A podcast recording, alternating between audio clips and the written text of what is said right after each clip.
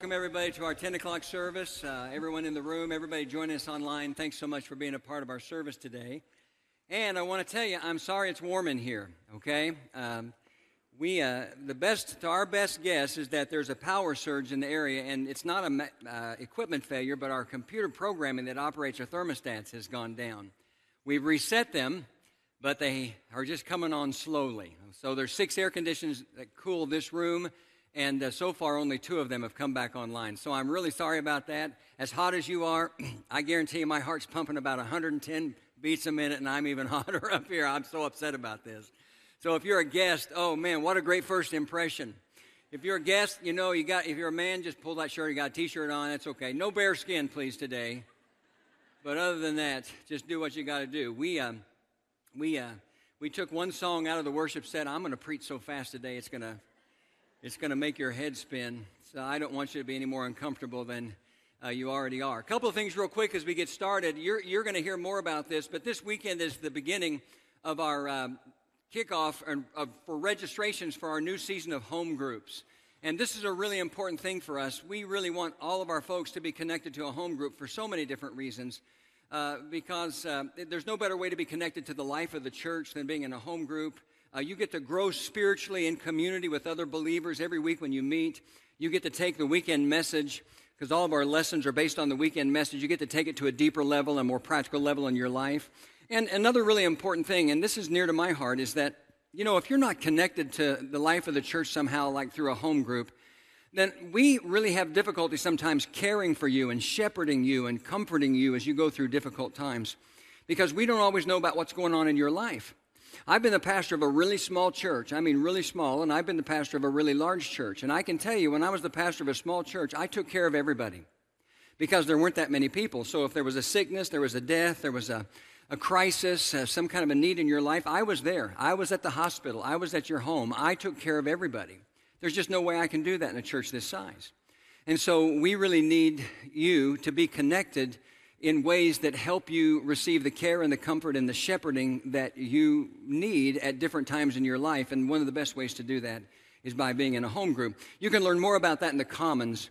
And uh, as I said, you're going to hear more about that later in the service. The second thing I want to mention real quickly, and you'll hear about this also, is next weekend is back to school weekend. It's a special weekend here where we uh, recognize, celebrate, honor, and pray for all of our students as they go back to school and all of our teachers administrators, people who serve children in any capacity throughout the school year. So it's a great, great, easy way to invite somebody to church. If you know somebody who has um, uh, a job like that or a role like that, then we would invite you to uh, invite them to be a part of our service next week. They won't be disappointed, and neither will you. All right, that wasn't much of a sermon uh, introduction, but we are continuing to work our way verse by verse through the Gospel of Matthew in a study called Let's Talk About Jesus. We're in Matthew chapter 7, so let's go ahead and stand together in reverence and respect for God's Word like we always do. And our text this weekend, great, great passage of Scripture, one that I'm sure is familiar to almost all of us, is Matthew chapter 7, verses 7 through 12. You follow along this morning as I read Matthew chapter 7 verses 7 through 12. Jesus says, Ask and it will be given to you, seek and you will find, knock and the door will be opened to you.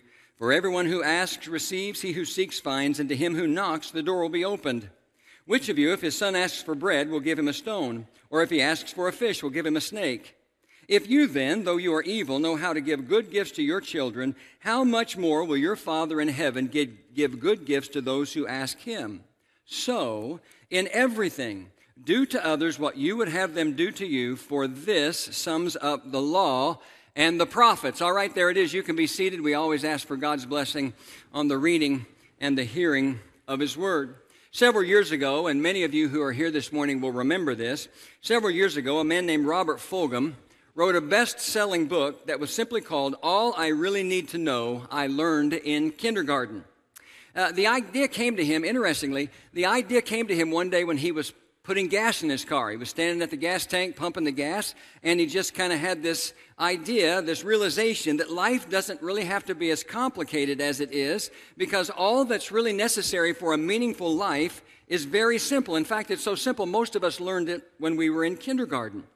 And so he wrote about those things in his book. And in his book, uh, he writes uh, about things like as simple as play fair, share, flush, take a nap every afternoon. And he says, and when you go into the world, hold hands and stick together. Very simple message. That book and the simple message that book came to mind this week when I was putting this message together because there's one single, very simple verse of Scripture in our text that I really want to talk about today. It's verse 12, one of the most famous, the most well known sayings of Jesus, something that's often referred to as the Golden Rule. It's something that I can tell you that I learned. I learned the truth of Matthew chapter 7 and verse 12 when I was just a very small child in Sunday school, and it stayed with me all of these years because it's so simple to understand and so easy to remember. This is what Jesus said.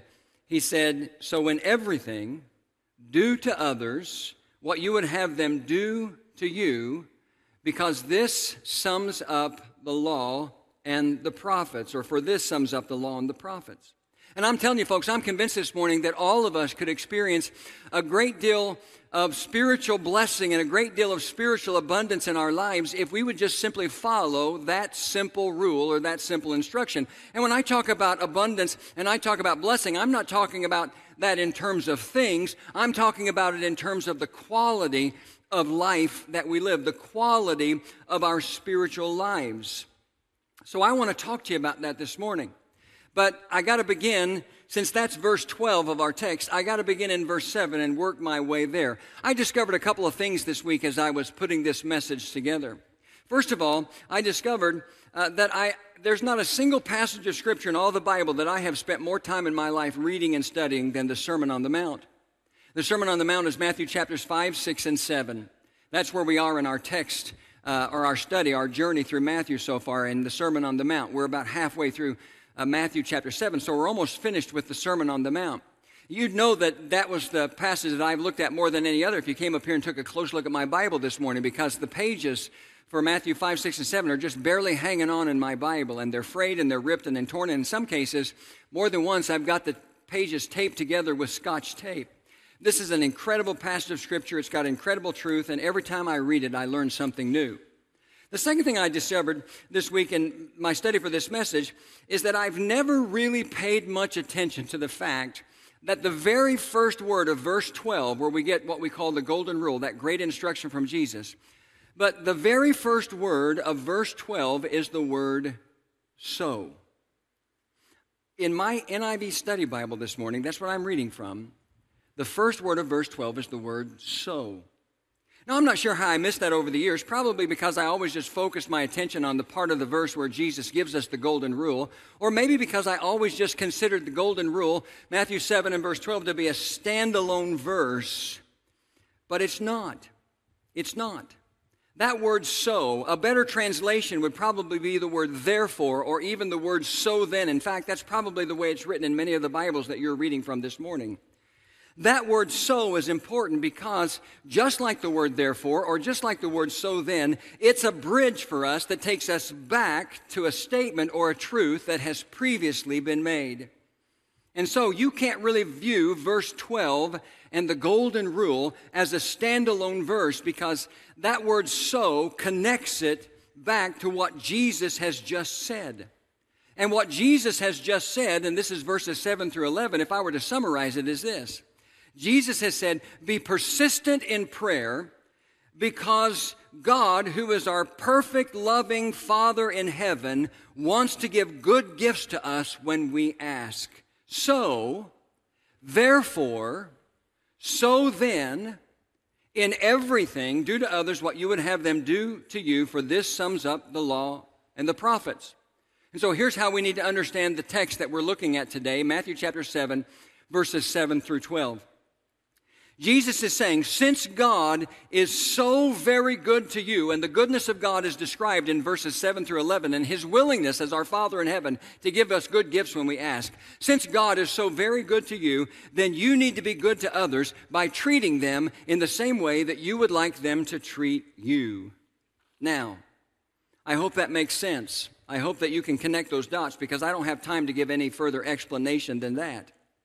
What I'm really saying is that if you study the words of our text this morning, Matthew chapter 7, verses 7 through 12, and you study them in context, you can't separate verse 12 from verses 7 through 11 because verse 12 is the conclusion or the result, rather, of what Jesus is saying in verses 7 through 11. So here's what I want to do. I really want to talk to you about the practical application of verse 12 and what it means to follow the golden rule. Excuse me, what it means to treat other people in the same way that you would want them to treat you. But I can't do that until I talk to you about verses 7 through 11. So we're going to do that first. I'm going to put them back up on the screen, even though we just read them a moment ago. And by the way, I want to apologize for the fact that there's no real outline in your bulletin this morning. If you've been going to church here for any length of time, you know that's really unusual, but here's the truth. I don't have an outline for this message today. I'm not just shooting from the hip, I'm very prepared, but I don't have an outline. So if you're somebody who likes to take notes, here's my best advice. If something sounds important, it probably is important, so write it down, okay? And I might try to prompt you along the way uh, to help you remember that. But let's, let's think about these words. I'll just read them from the screen this morning. Jesus says, Ask and it will be given to you, seek and you will find.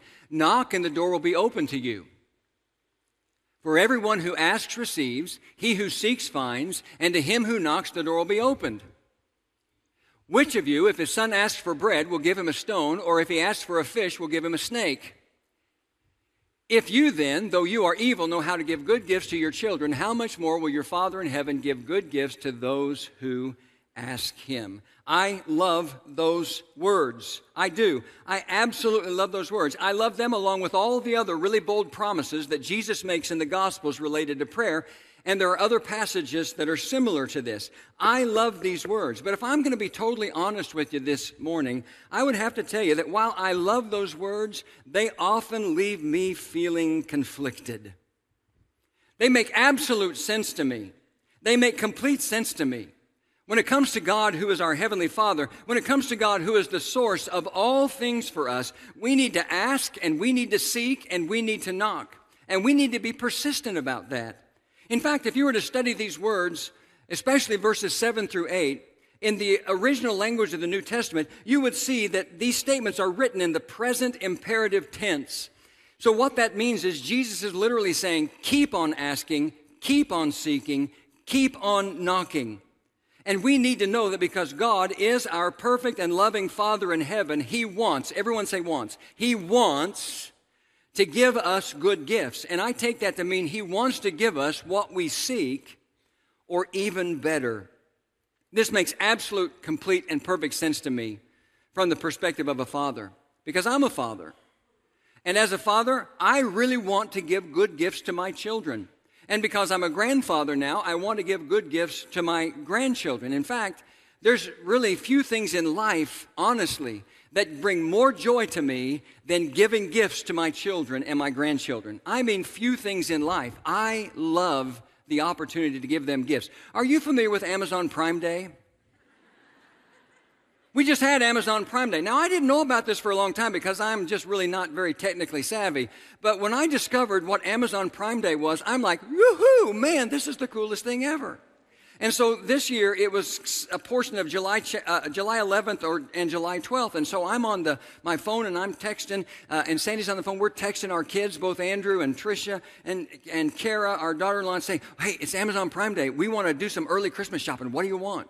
And their birthdays are all later in the year. Kara's is in November, Andrew's is in December, and Grace's is in December, and Jack's in December. And I told them if they had another December baby, I was disowning all of them.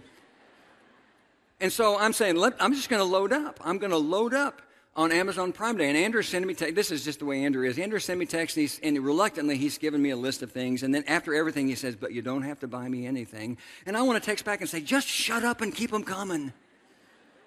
And then I start seeing things that I think, oh, Grace would love that. Oh, Jack would love that. And then I see these things on Amazon Prime Day that Andrew has mentioned that he, he might uh, like to have for Grace and Jack. And so I'm thinking, I'm going to buy those. And I call him up and he says, no, I kind of decided that maybe I don't want to get that for them. And I'm saying, I don't care. I'm going to get them anyway.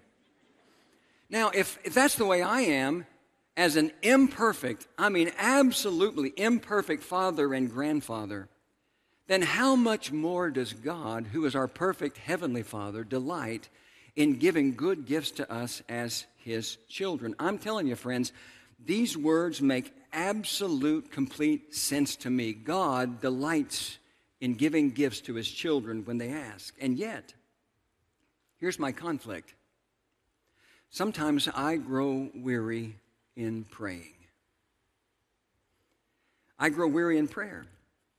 Sometimes I grow weary in waiting for God to answer, and I'm tempted to give up. And it causes me to have conflicted feelings. An example of that would be that I can tell you this morning with integrity that I love God. I love God with all my heart, but I don't understand His slowness or I don't understand what at times seems like his reluctance in answering my prayers, especially when I examine those prayers and I know that they're not coming from selfish motives and I know that they're in line with what his will is for people, his children, when it comes to life and living. Jesus in this text says, Everyone who asks receives, he who seeks finds, and to him who knocks the door will be opened. I believe in those words. I trust those words because I believe in Jesus and I trust Jesus in all things. But sometimes I'm like, when is this going going to happen. And I seriously doubt that I'm the only one here this morning who's ever felt that way. So, how are we to understand these words? These words that first and foremost describe to us the goodness of God, who is our Father in heaven, who delights in giving good gifts to his children when they ask, How are we, how are we to understand these words? Well, I just looked at them and I just broke them down in a real simple form. And let me just tell you three things real quickly, and these are probably good things to write down. Uh, if we start at the very beginning, we have to understand that these words are exclusively for believers. Exclusively for believers. That's clear from Jesus' reference to God as our Father in heaven. That implies a relationship. And the word everyone in verse 7, or verse 8 rather, when Jesus says, For everyone who asks receives, that word everyone there is referring to everyone who belongs to God. Everyone who can say, who can genuinely say from their heart that God is their heavenly Father. And that's not the case for everyone. Now, of course, I hope that you know that there's only one way that that can happen. There's only one way that you can know that you belong to God. There's only one way that you can say in your heart that God is your heavenly Father, and that's by coming to a place in your life where you choose to put your faith and trust in Jesus. That's why Jesus himself said in John chapter 14 and verse 6, I am the way and the truth and the life. No one, everyone say no one, no one comes to the Father except through me. There's only one way this can happen. And if you've never surrendered your life in complete faith and trust to Christ, then these, this promise is not for you. I'm not saying that God's not going to listen to or hear your prayers. It's, he is, especially your prayer for salvation. You're, you're calling out to Him for forgiveness. But this, these bold promises, they're exclusively for believers. The second thing that I notice when I really study this passage is that this promise is for those, not just for believers, but this promise is for those those believers who are living in obedience and submission to the will of God, to the will of the Father. One of the most important rules, and we always talk about studying the Bible. We, we put a big emphasis on studying the Bible. One of the most, and we talk about sometimes studying the Bible by impl- uh, applying sound rules or principles of interpretation so that we study it correctly. One of the most important rules of interpretation when it comes to studying the Bible is this rule. Write this down. We interpret the Bible with the Bible. We interpret the Bible with the Bible. What that means is you take a subject like prayer, for example, and that makes sense because we're talking about asking and seeking and knocking. We're talking about presenting our request to God. You take a subject like prayer, you can't just pick and choose one or two verses in the Bible about prayer and develop your theology, your belief about prayer based on one or two verses. You've got to consider all of the verses and everything that the Bible has to say about prayer. You've got to put it all together. And so while the, the Bible, and these words are a good ex- example, these words here in Matthew chapter 7, verses 7 through 11, while the Bible makes several bold promises about prayer, the Bible also tells us that there can be restrictions to prayer and God's answering of prayer at different times in our lives. Let me show you one example. I'm going to put the words of 1 John chapter 3 verses 21 and 22 up on the screen. Now, this isn't Jesus speaking. This is the Apostle John writing, and he says, Dear friends, if our hearts do not condemn us, we have confidence before God and receive from him anything we ask. Another really bold promise about prayer. We have confidence before God and receive anything we ask. But the verse doesn't end there. Because he goes on to say, because we obey his commands and do what pleases him. We have confidence when we pray. We believe we can have the answer to our prayer because, because we obey his commands and do what pleases him. Now, listen to me close. The Bible never presents prayer as some kind of a blank check with God. And anyone who tells you otherwise is giving you false information, is giving you false teaching. The quality of your spiritual life, and when I say spiritual life, I'm talking about your faithfulness and your obedience to the instruction of God and your willingness to submit to the will of God. The quality of your spiritual life is a critical factor when it comes to answered prayer. We cannot ignore that truth. We can't. You can't ignore God in your life. You can't put God low on the priority list when He demands first place. You can't live in open and willful, knowing disobedience to the instruction of God's Word and think that this everyone who asks receives promise is going to work for you in your life. You can't do it, it doesn't work that way. The third thing I wrote down is this whatever you do, don't give up in prayer. Don't quit praying. Don't give up when it comes to prayer. And I say that not because, you know, we come to this position where we just resign ourselves. Well, I got no other choice. I might as well keep praying. We do that because we remind ourselves that we really do have a Father in heaven who loves us and who is perfect and who wants, wants to give good gifts to his children when they ask. So don't give up on prayer. Don't do it. Even though sometimes it's so easy to feel tempted to do that. Don't do it. And let me just tell you this. Let me tell you what I think is a great benefit of persisting in prayer that we don't often think of. But when we persist in prayer, and I can give you examples of this if I had time from my own life personally, but when we persist in prayer, there are two things that are to, that are going to happen. God's going to use our persistence in prayer to refine us and to refine what we ask for. And that's a great blessing from God. I heard somebody say it like this once When you persist in prayer, what God's going to do oftentimes before he answers your prayer is he's going to change the prayer and he's going to change the prayer. And that's what he does.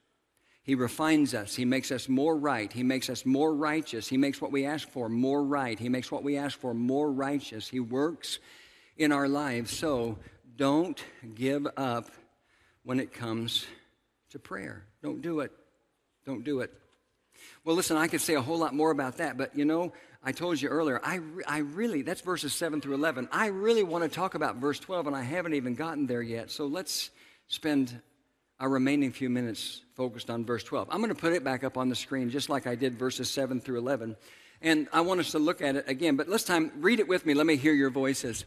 So in everything, do to others what you would have them do to you, for this sums up the law and the prophets. I'm telling you, friends, this is not just one of the most significant statements in the Sermon on the Mount. This is one of the most significant statements in all the Bible. And the first thing I will tell you about this is that Jesus is not being 100% original with these words. I say that because there was a form of these words that was already common among the Jewish people that Jesus was speaking to. The Jewish rabbi Hillel was known for saying it like this What is hateful to yourself, do to no other. The book of Tobit, in Tobit chapter 4 and verse 15, which was an ancient book of instruction that the Jews were familiar with, it was written like this Do to no one what you yourself dislike. Now, both of those statements are different than what Jesus said, and they're different primarily in that they're written, the command or the instruction is given, and it's stated in the negative form. And you could summarize both of them by saying this Jesus is saying, Don't do to someone else what you wouldn't want them to do to you. But what does Jesus do? Jesus comes along and he takes that statement, that, that familiar phrase, and he spins it. He puts a positive spin on it, and he says it like this so, in everything, do to others what you would have them do to you, for this sums up the law and the prophets. Now, the command in its original form, the command in its negative form, don't do to others what you wouldn't want them do to you, that's just something that everybody should understand. That's just a common sense statement that makes life more peaceful.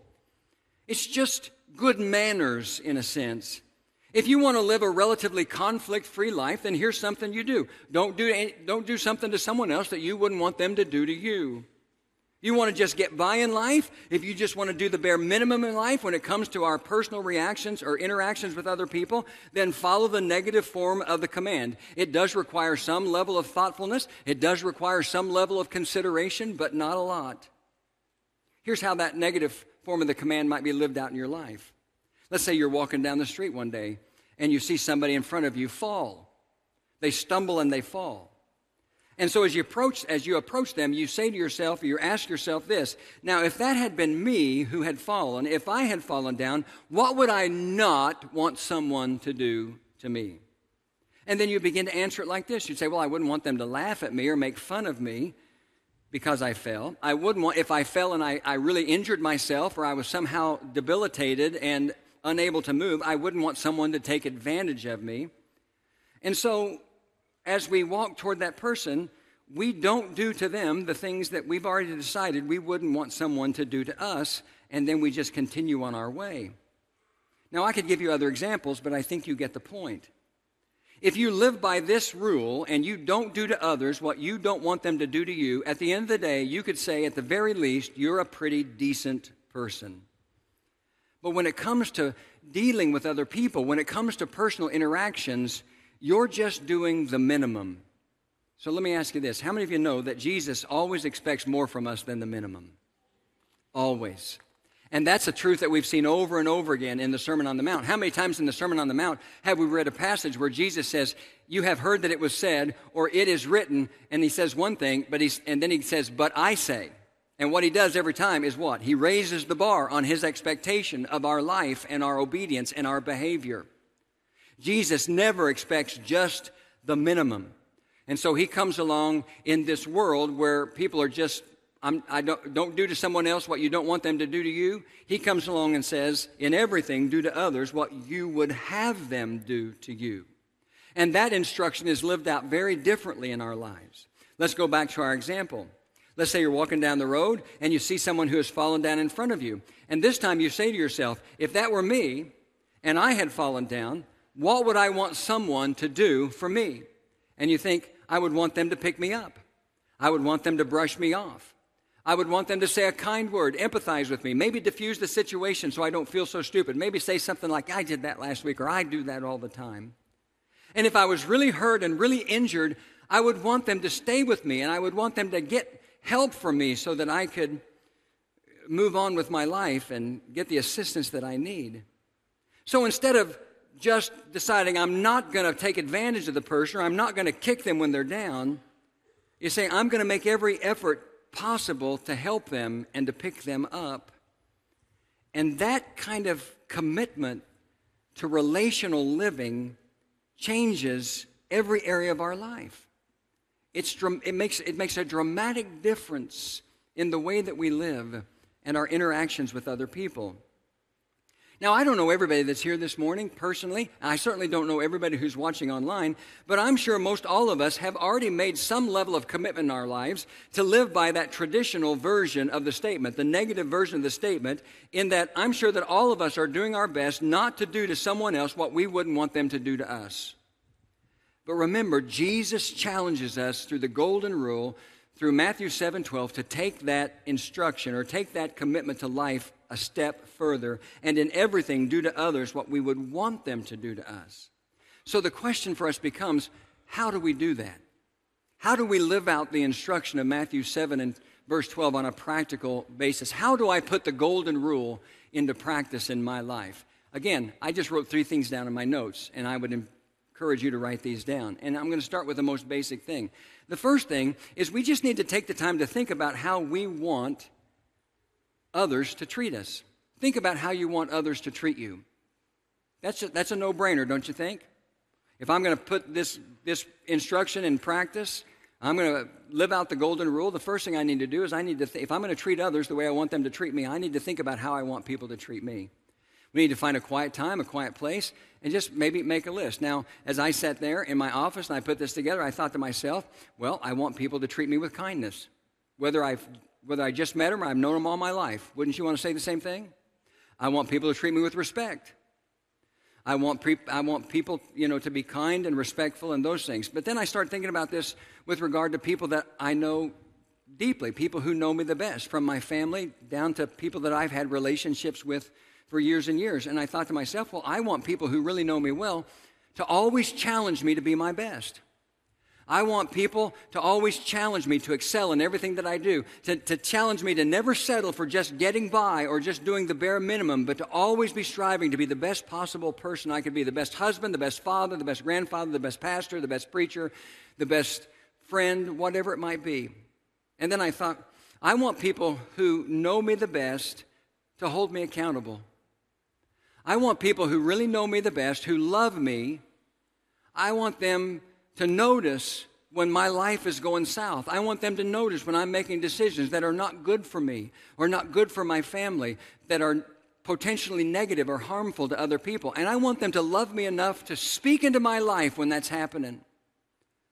To be bold enough to say, listen, I love you. And the last thing I want is for our relationship to have anything that damages it. But I got to tell you, what you're doing is wrong. It's not good for you. And it's not good for your family. It's not good for your church or whatever the application might be. And I thought, then I want the people who know me the best to be willing to forgive me when I do stupid things. When I come to them and say, I'm sorry, I, have you ever done anything stupid in your life? Have you ever hurt somebody you didn't intend to do it, but you did? And when I come to them after doing that and say, I'm sorry that I did that, please forgive me, I want them to be willing to forgive me. I want people to be willing to give me a second chance because sometimes I make mistakes. And I want people to love and care about me enough to take the time to understand where I'm at in my life and to empathize with me in difficult times. And on and on and on. Now, listen, those, that's a list of things I made just up off the top of my head. What would you say? We're going to live out the golden rule. If we're going to live out this instruction of Jesus and treat other people the way that we want them to treat us, then we need to think about how we want other people to treat us. The second thing I wrote down is this once we do that, once we have our, our list or our, our thoughts together, we need to look for ways to model that attitude toward other people. I mean, what good is it for me to make a list of all the ways that I want other people to treat me so that I can treat them that way if I don't look for ways to do that? And the problem with this is that most of us, not all of us certainly, but so many of us, and, and I can be guilty of this in my life because I can get pretty narrow in my focus. So much, so much of the time, we just think about ourselves. You don't even have to be a narcissistic or selfish person to be that way. It's just the reality of life in this sinful, fallen world. A lot of times we just think about ourselves. We're just, we're just focused only on ourselves. And the way that we're going to live out the golden rule, the way that we're going to live out this instruction for Jesus is just being willing to get our eyes off ourselves and start to look around at other people so that I see somebody who needs to be treated the way I want them to treat me.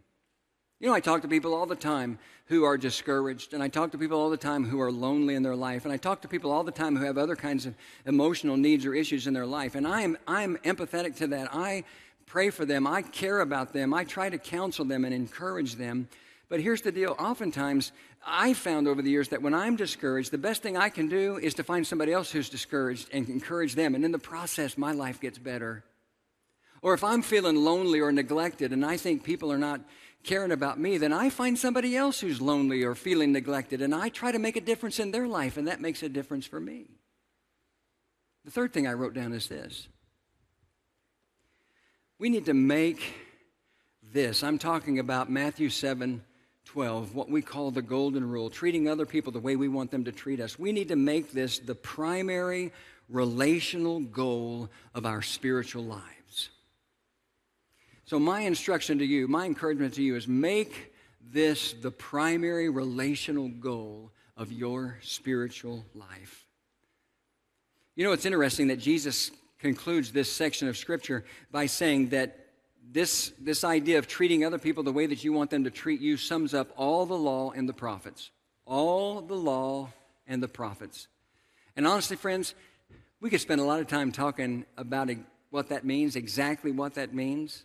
But let me just try to make it really simple this morning. It means that Jesus is telling us that one of the most crucial aspects of genuine spirituality, if not the most crucial aspect, is found in how we treat others.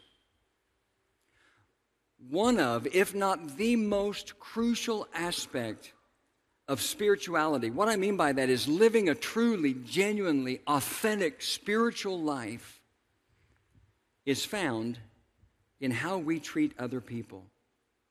And so, following this instruction, following this rule, the golden rule, should be the primary relational goal of our spiritual lives. What difference would it make in your life if, beginning right now today, you went forward and you said, in all my interactions, to the best of my ability, none of us are going to do this perfectly because we're still sinful, fallen, fallible people who are doing our best. But if you went forward and you say, to the best of my ability, from here on out in my life, I'm going to do everything I can to treat other people the way that I want them to treat me. I'm going to notice people and treat them the way that I want them to treat me. I think it would be incredibly significant. I think it would tra- change the trajectory of our spiritual lives and it would open the door, as I mentioned earlier, to a great deal of spiritual blessing and abundance. Again, not in terms of things, but in terms of the quality of our spiritual lives. This is the instruction of Jesus. And so, when we think about Matthew chapter 7, verses 7 through 11, the truth that Jesus communicates is so simple. He says, Listen, here's what I want you to know. Because God is so very good to you, and He is. Somebody say, God is good. God is good, and He is. Because God is so very good to you, you be good to others. And here's a simple way to do it